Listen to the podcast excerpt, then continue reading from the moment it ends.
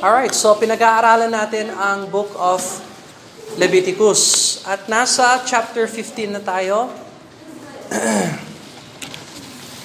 Leviticus chapter 15. Leviticus chapter 15. Pero kung naunawaan ninyo ang mga bahagi ng book of Leviticus, naalala ninyo na merong 27 chapters at dalawang main, dalawa ang bahagi ng aklat ng Leviticus. Yung first part ay the, the way to God.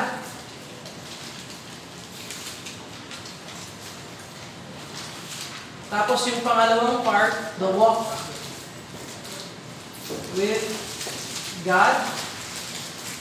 Ito from chapter 1 hanggang 17. Ito from chapter 18 hanggang 27. Yes? Sa unang bahagi, meron tayong four parts.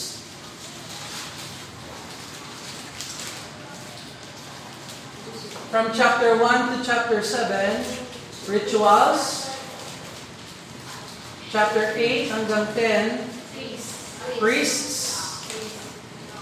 From chapter 11 to 15, purity, laws chapter 16, 17, the day of atonement.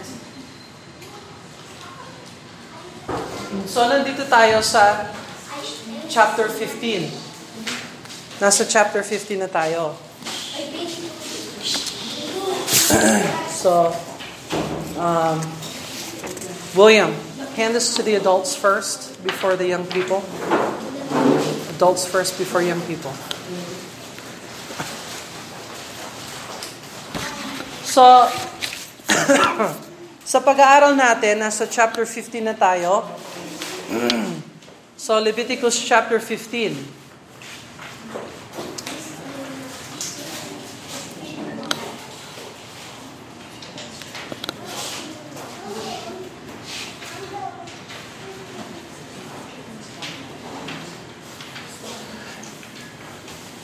So, ang paksa ng chapter 15 ay patungkol sa clean and unclean. Kung ano ang malinis at ano ang marumi. So, magmula chapter 11. 11, 13, 14, 15, purity laws. Kung ano ang clean, ano ang unclean. At so nakita natin sa chapter 11, uh, bilang review sa Leviticus chapter 11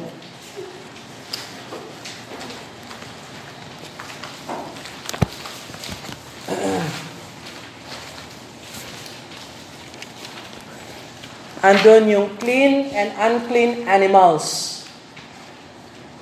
At bakit merong clean at unclean animals? Dahil ginagamit ng mga pagano ang mga hayop at insekto at iba't ibang uri ng mga hayop sa kanilang pagsamba sa kanilang mga Diyos-Diyosan.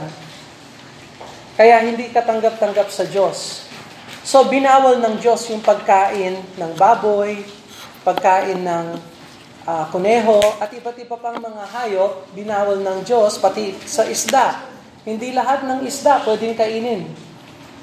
Dahil ginagamit yon sa pagsamba sa kanilang mga Diyos-Diyosan.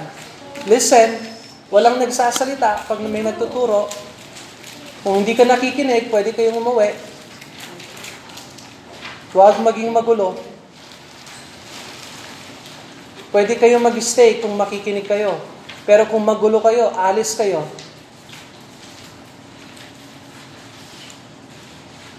Kaya merong malinis dahil sinabi ng Diyos, ito ay malinis. Dahil may marumi, dahil sinabi ng Diyos, ito ay marumi. Ito ay katanggap-tanggap, ito hindi katanggap-tanggap. Hindi dahil sa likas na may masama sa kuneho, o likas na may masama sa mga baboy, pero nung kapanahunan ng mga Levites, binawal ng Diyos yon. Now, sa bagong tipan, nasa bagong tipan na tayo, binuksan na ng Diyos uli ang, at pinayagan niya ang pagkain ng baboy at iba't iba pang mga uri na binawal niya sa lumang tipan. At nakita natin ito nung pinag-aralan natin yung Leviticus chapter 11. Tapos sa chapter 12, nakita natin na uh, ni, kung paano maging malinis ang isang babae pagkatapos na siya ay manganak. At again, ang ceremony ay napakahalaga sa Diyos dahil may mga pagano o yung mga sumasamba ng mali na inaalay yung mga bata, yung mga sanggol sa mga Diyos-Diyosan. Halimbawa, yung Diyos-Diyosan ni Moloch. Yun, inialay yung mga sanggol sa mga Diyos-Diyosan. So, ang panganganak ng isang babae, bagamat ito ay madugo at marumi, merong time na pwede siyang malinis sa ceremony, ceremonial cleansing for the women who gave birth because giving birth is bloody and messy. And so God made a way to purify the woman ceremonially. Not that giving birth is inherently evil. It is not sinful or evil. But when the pagans are worshiping God, in an evil way, then God has to put a distinction between clean and unclean. And then God made provision for the lady to become clean ceremonially. So these are ceremonial laws. Sa chapter 13, makikita natin doon yung paglinis ng balat ng tao kasi merong mga skin disease na katulad ng leprosy sa kapanahunan nila. Even today, may leprosy pa rin today. Kaya lang, merong mga gamot, antibiotic, mga vaccine, mga um, medicine for lepros, leprosy. But even though merong gamot, it still prevails. So, it's not curable 100%. Pwedeng bumalik. Pwedeng maging terminal. and so, if you have a skin disease, whether it's leprosy or not, you are unclean. You are not fit for the assembly. So, kailangan malinis ka muna bago mag-assemble. Tapos may provision naman ng Diyos kung paano maging malinis yung taong may problema sa balat. Leviticus 14, ito yung cleansing na pinag-usapan natin last Sunday kung paano maging ceremonial, ceremonially clean yung tao na may leprosy. And that's what we talked about last week. And we, we learned last week about the cleansing that, that Jesus provides for every believer. so if you are a believer and you sin, God has a provision of, in the blood of Jesus Christ to cleanse you from sin. Eh yung, yung walang pananampalataya, yung hindi sumampalataya kay Kristo, ano yung provision nila para matanggal ang kanilang kasalanan? Wala. O kaya, pag namatay siya, impyerno siya. Kasi walang tagapagtubos. Walang tagapag-alis ng kanyang mga kasalanan. And so, Jesus provides the believer cleansing from sin. And it is important for believers to have short sin accounts to make sure you have daily, moment by moment cleansing. That is the need for the believer. The unbeliever needs salvation. The believer needs cleansing. So, mali malinaw ba yon? Kung hindi ka saved, kailangan ba save ka muna? Tapos kung ikaw ay saved, kailangan araw-araw confess your sin, agree with God, and ask for cleansing and renewal every day. So yung grasya at victory na binigay sa iyo ng Diyos sa church, sa linggo, hindi ho yan pwede bukas. Kailangan ng grasya at cleansing para bukas. Kaya yung ibang mga Kristiyano, Akala nila pag nag-church sila, okay na sila. No, you're not. In fact, you can be okay one second and the following second in the flesh. And so you need constant, daily cleansing. And there is provision in the blood of Jesus Christ. Thank God for the believer. so, yun ang, yun ang mga principles na napag-aralan natin sa 14. Tapos, pati rin yung bahay, yung tahanan, na nahawak ng leprosy na pag-aralan din natin last week. So this today, nasa chapter 15 tayo. So kayo na merong study notes, nakikita nyo yung chapter 15, you can see dalawa ang bahagi ng chapter 15. Kalinisan sa mga lalaki from verse number 1 hanggang verse 18. Tapos, kalinisan para sa mga kababaihan from 19 hanggang 33. so, there, chapter 15 is two things that are generally involved in the ceremonial cleansing for men in verses 1 to 18 and the ceremonial cleansing for women from verse 19 to verse 33. Now let me explain muna Tatlo ang bahagi ng batas. There are three kinds of laws. There is the moral law, moral law. There is civil law. Tapos merong ceremonial law. Ceremonial law. Tatlo ang ang uri o tatlo ang um, aspeto ng batas. Merong moral law, hindi nagbabago ang moral law. Kung ano ang kasalanan sa lumang tipan, kasalanan sa bagong tipan, kasalanan magpakailanman. Ang mali ay palaging mali at ang matuwid ay tama at matuwid. Moral law yon, hindi nagbabago. Halimbawa, sa Ten Commandments, uh, wag sambahan ng Diyos na gamitin ang iniukit na bagay. So, hindi pwedeng, hindi pwedeng gamitin yung mga rebulto, yung mga imahen, yung mga larawan. Kaya sa church natin, wala. walang rebulto, walang imahen. Kasi binawal sa Exodus chapter 20 yung pagsamba sa mga ganon. O paggamit ng ganun sa pagsasamba.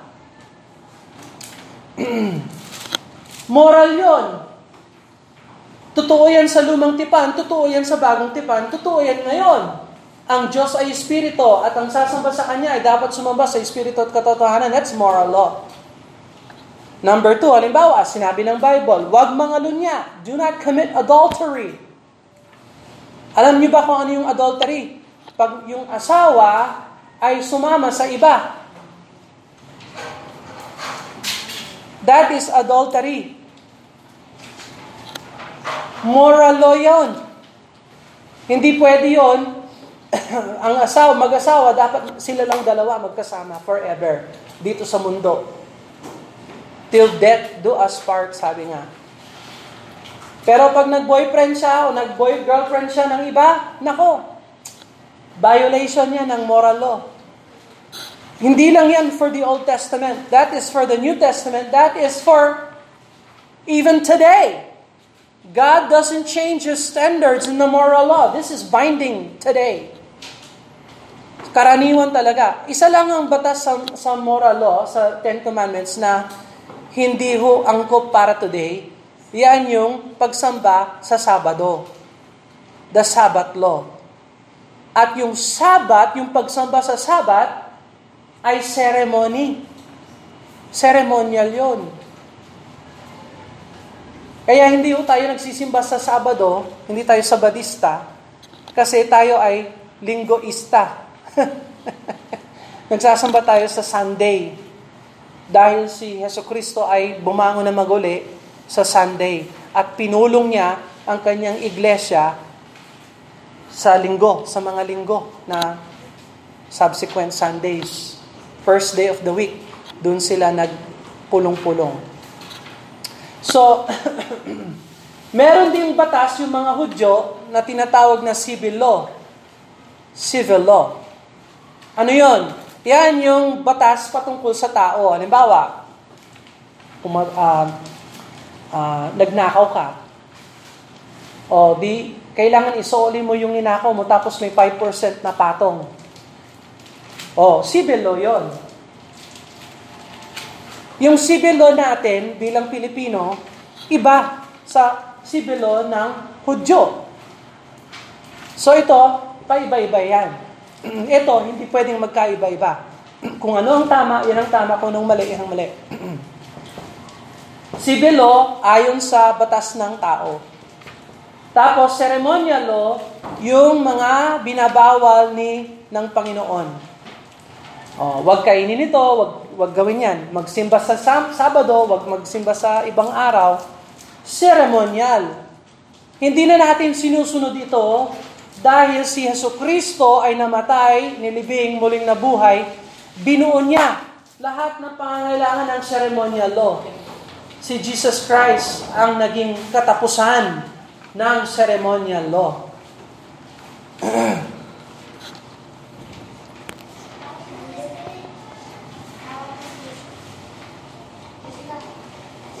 Jessica, kailangan ka. So yung ceremonial law, hindi na ho natin uh, problema yon. Okay? Now, sa Leviticus 15, ito ay ceremonial law. Ceremonial law. So merong kalinisan para sa mga lalaki, merong kalinisan para sa mga babae. At ito ay ceremonial. So ngayon, sa araw natin ngayon, dahil hindi tayo sumusunod sa ceremonial law, ano ang kalinisan? na hinahanap ng Diyos para sa mga lalaki at para sa mga babae. Ang kalinisan ng kasalanan. Yun ang hinahabol ng Panginoon. so sa kapanahon na natin, tingnan mo dito, uh, bawal yung mga lalaki na merong uh, problema sa balat na pumasok sa tabernacle o makisama sa tabernacle. Yung mga babae na madugo, halimbawa, bawal pumasok sa pagpupulong ng tabernacle. Oh, meron bang tabernacle today? Hmm? Meron bang tulda today? meron ba? Wala na. There's no tabernacle today.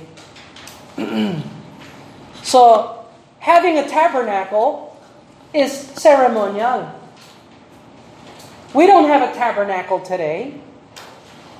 Oh, yung tabernacle, pansamantala. Anong nangyari sa tabernacle nung pumasok si King Solomon? Anong ginawa nila? Ginawang temple. Oh, yung temple, mas permanente yon. Mas malaki yon, mas malaki kaysa sa tulda. May temple ba tayo ngayon? Hmm? May temple ba today? Wala. No, there is no temple today. That's ceremonial. We don't need a temple. Jesus is the temple. Jesus fulfills the ceremonial law. Every aspect of the ceremonial law is fulfilled by Christ.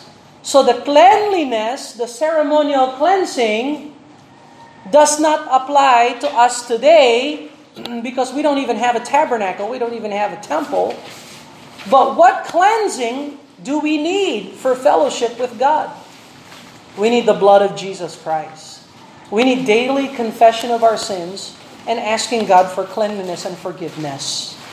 So you see, importante ba sa Diyos yung kalinisan? Ha? Importante ba sa Diyos ang kalinisan?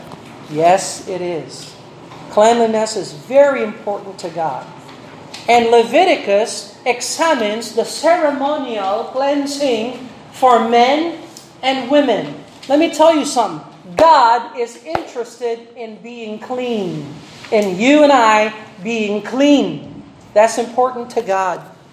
So sa mga kalalakihan, tingnan mo ang verse 1. Let's look at the men, cleanliness for men. Verse number 1. And the Lord spake unto Moses and to Aaron, saying, Speak unto the children of Israel, and say unto them, When any man hath a running issue out of his flesh, because of his issue he is unclean. So, kung halimbawa, meron siyang uh, bulutong at lumalabas sa kanyang balat, let's say he has a, a, bo- a boil or a leprosy that's seeping, that's unclean. Physically unclean and ceremonially unclean. Verse number three, and this shall be his uncleanness is his issue, whether his flesh run with his issue or his flesh be stopped from his issue, it is his uncleanness. So, kahit na tumuyo siya at gumaling siya, unclean pa rin siya. Kailangan linisin. Verse 4, Every bed whereon he lieth hath the issue is unclean. Everything whereon he sitteth shall be unclean. And whosoever toucheth his bed shall wash his clothes and bathe himself in water, be unclean until the even. He that sitteth on anything thereon that he sat shall the, uh, that hath the issue shall wash his clothes and bathe himself in water and be unclean even until even. He that toucheth the flesh of him that hath the issue shall wash his clothes and bathe himself in water and be unclean until the even. and even if he that hath issue spit upon him, that is clean, uh, then then wa- then he shall wash his clothes and bathe himself in water and be unclean even until even. So, yung tao, yung lalaki na merong uh, balat na problema tapos um, lumalabas yung infection sa kanyang balat, lahat ng kanyang hahawakan, lahat ng kanyang ma- ma- masasama, lahat ng kanyang mahahawaan, infected din. Infection din yon. Pati yung kanyang kama, pati yung kanyang silid, pati yung kanyang upuan, pati yung mga, pati nga yung nagdudura sa kanya kasi nakakadiri siya. Sila rin, mahawaan. So, ma, ma, mahalaga sa Diyos yung kalinisan. It's very important to God to keep a clean body. A clean body.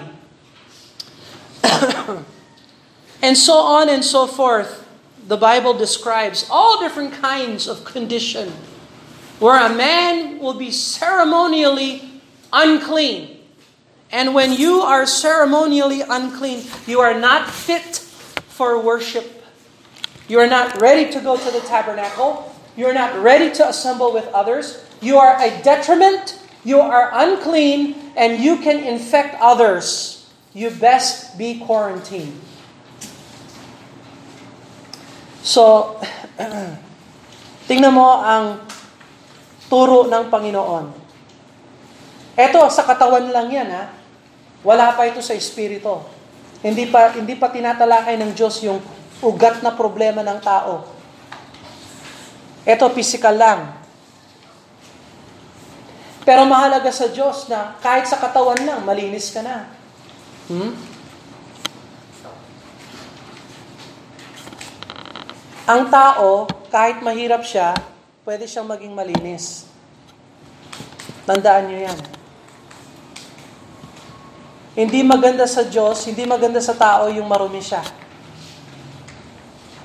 Lalo na pag yung karumihan ay yung espiritu o yung puso. So, Ganon din sa kababayan. Tingnan mo ang verse 19. The same thing with women. Look at verse 19. And if a woman have an issue and her issue in her flesh be blood, she shall put she shall be put seven days, and whatsoever toucheth her shall be unclean, even till the even, uh, until the even, even hanggang sa gabi. So so women, the issue of blood. Now you remember the lady in Mark chapter 5 who had a 12-year issue of blood that touched Jesus? Hinawak niya si yung yung uh, garment ng Panginoon. Alam mo kung walang power si Jesus Christ, pati siya magiging unclean. Ayan sa batas oh. If Jesus didn't have power to cleanse her, he would have been ceremonially unclean.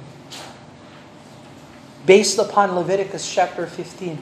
That's why when she touched the hem of his garment, that was important she could have made him unclean.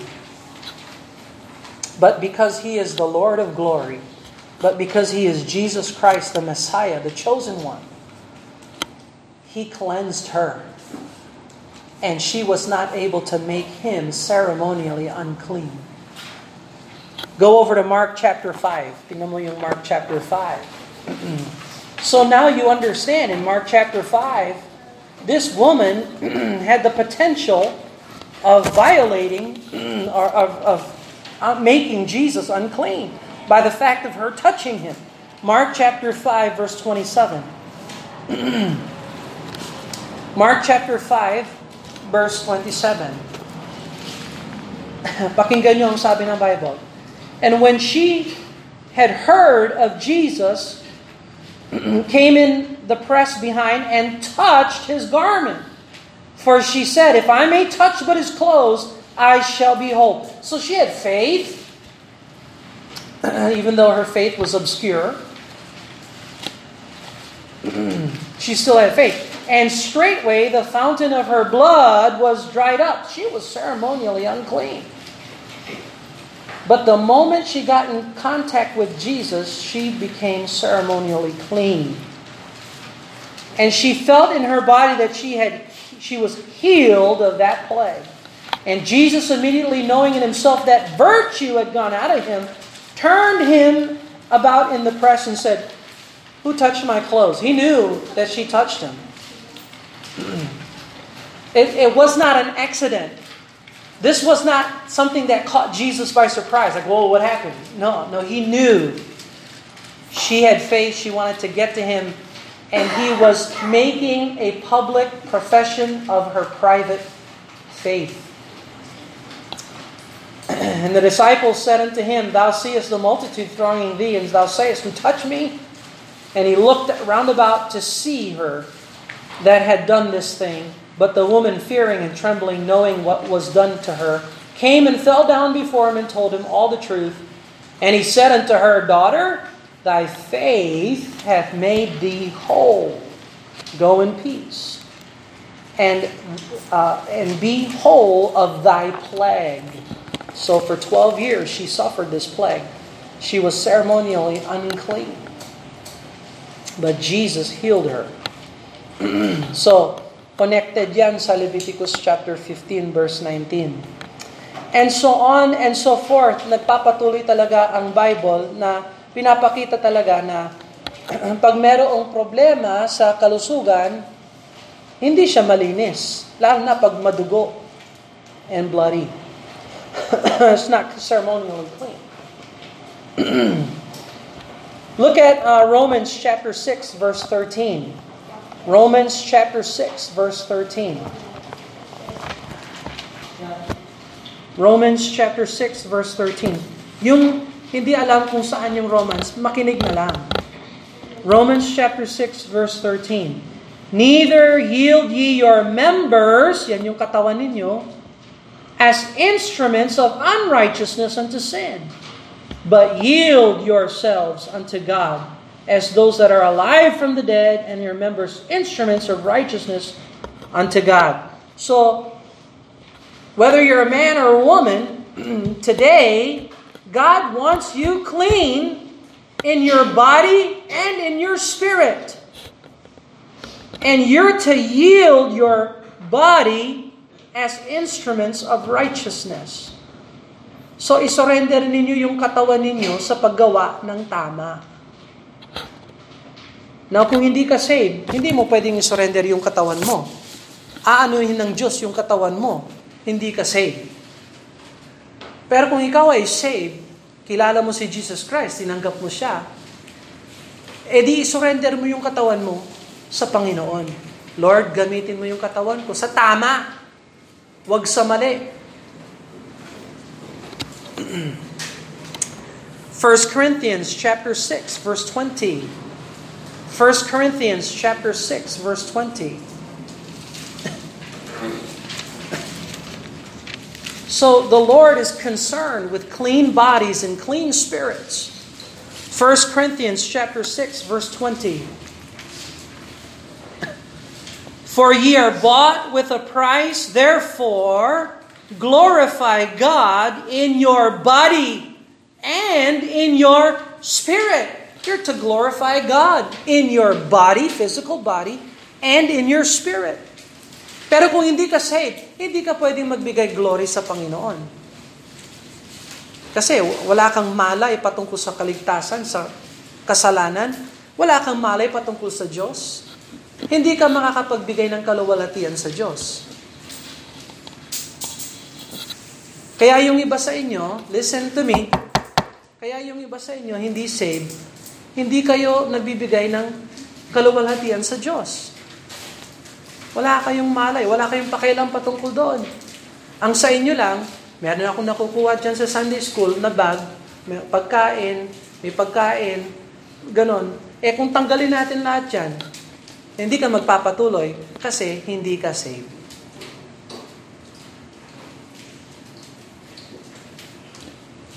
Now, mahal namin kayo, hanggat nandito kami, may bag.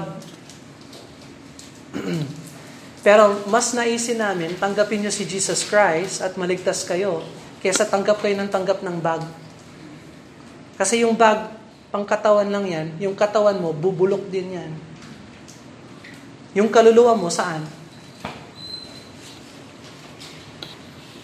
Tapos paano ka maka, paano ka magbibigay lugod sa Diyos? Kaluwalhatian sa Diyos kung hindi ka saved. Brother Bill, save ako, kilala ko si Jesus Christ. Oh, is that right? Ay yung buhay mo, nakikita mo ba yung pagkakaiba sa buhay mo? Sa, o sa buhay ng tao na hindi saved? Hindi, Brother Bill. Bulok din ang ginagawa ko. O di walang pagbabago, bulok din yung Diyos mo. Do you see that? Hindi, Brother Bill. Etong Leviticus 15 na unawaan ko, may kalinisan, may karumihan. Interesado ako mag-aral ng salita ng Diyos. Yung iba sa inyo, nandito lang kayo. Next Sunday, wala na. Niloloko niyo yung sarili niyo. You are fooling yourself. Ako, hindi ako naloloko. I know. Kasi kilala ko si Jesus Christ. Ang hindi nagpapatuloy, yung mga hindi saved. Yung nagpapatuloy, nagpapatuloy dahil nakita nila ang kaluwalhatian ng Diyos sa mukha ng Panginoong Yeso Kristo. At sila ay magpapatuloy sa gitna ng madilim at bulok na mundo. Mahalaga sa kanila ang kalinisan ng katawan at ng espiritu is very, very important. Tingnan mo ang Philippians chapter 1 verse 20. Philippians chapter, again, kung hindi kayo familiar sa Bible, maupo lang at makinig. Pakinggan lang. Philippians chapter 1 and verse number 20. Philippians chapter 1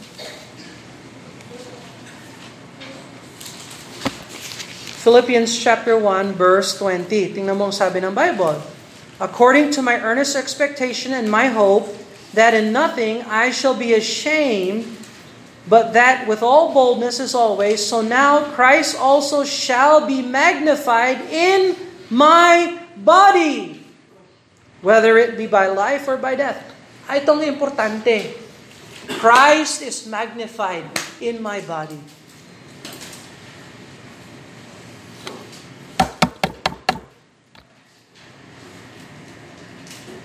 So sa katawan lang, mamamagnify ang Panginoong Yeso Kristo. Anong ibig sabihin ng magnify? Maging malaki, maging glory, maging talagang... Alam mo, sa, sa, sa, sa tingin mo lang, alam mo kung sino ang Kristiyano at sino ang hindi Kristiyano. Sa, sa mundo natin ngayon, ang dami na hindi mo alam, pag tiningnan mo, babae ba yan o lalaki?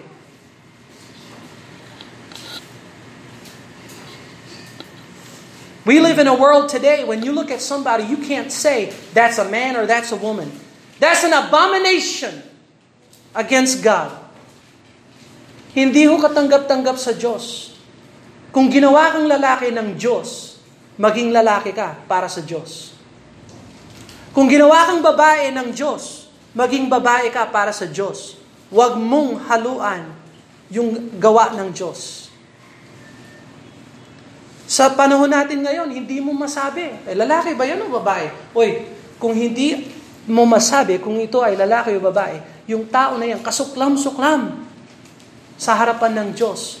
Hindi ho pa, wala pa tayo sa Leviticus 18. Hintayin nyo, pagdating natin sa Leviticus 18, makarinig kayo ng anti-LGBTQ.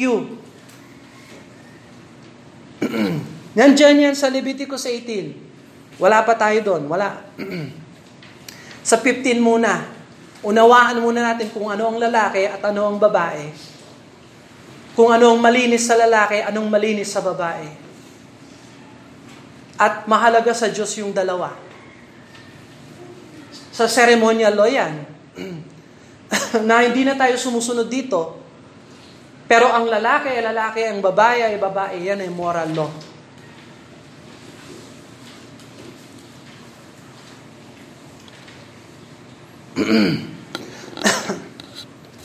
First Thessalonians chapter 5 verse 23. Eh si ito ang mga verses ng Bible.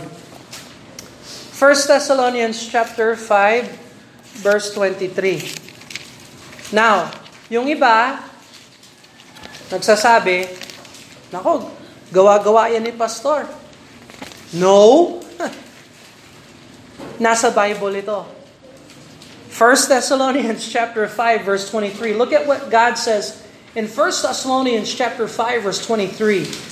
I am not making this up. I, I, I didn't come up with this. That God desires cleanliness in men and cleanliness in women. God desires cleanliness in the body and in the spirit. 1 Thessalonians 5.23 The very God of peace sanctify you wholly. Sa kabuuan, I pray God your whole spirit and soul and body be preserved blameless unto the coming of our Lord Jesus Christ. So nais ng Diyos, yung buo mong katawan, kaluluwa at espiritu, actually yung sabi ng Bible, yung buong espiritu, kaluluwa at katawan ay manatiling buo at malinis hanggat sa muling pagbabalik ng Panginoong Heso Kristo. Oh? Yes. So ang kalinisan nahangad ng Diyos para sa kanyang mga anak ay hinahangad niya hanggang sa muling pagbabalik ni Kristo. Hindi yung pagdating mo sa 18. Kasi yung iba, hindi naninigarilyo, kasi bawal sa batas ng tao. Pero pagdating ko ng 18, pwede na akong manigarilyo, pwede na akong minom, pwede na akong maglaseng. Mangmang yon. Ang nais ng Diyos, huwag kang manigarilyo, huwag kang maglaseng, huwag kang magloko, huwag, mo, huwag, kang, huwag kang maging marumi, hanggat sa muling pagbabalik ni Jesus.